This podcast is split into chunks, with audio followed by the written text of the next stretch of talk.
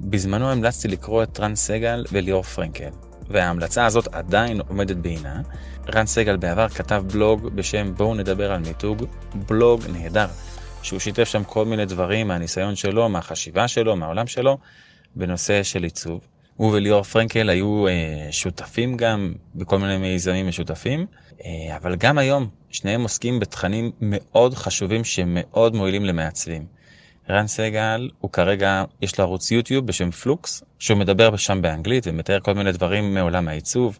לפעמים אלו דברים אה, פרקטיים לגבי איך לעצב דברים ספציפיים או תוכנות, והוא משתף המון תכנים מהחוויות האישיות שלו, אפילו ברמה מול אה, מס הכנסה לדוגמה. כל מיני לבטים שמעצב פוגש, אה, טכניקות, רעיונות, מציג תהליכים ב live של דברים שהוא עושה. וליאור פרנקל יש לו פודקאסט מדהים בשם פופקורן שהוא מדבר על עולם העסקים. אז מעצב בוודאי עובד כל הזמן מול עסקים.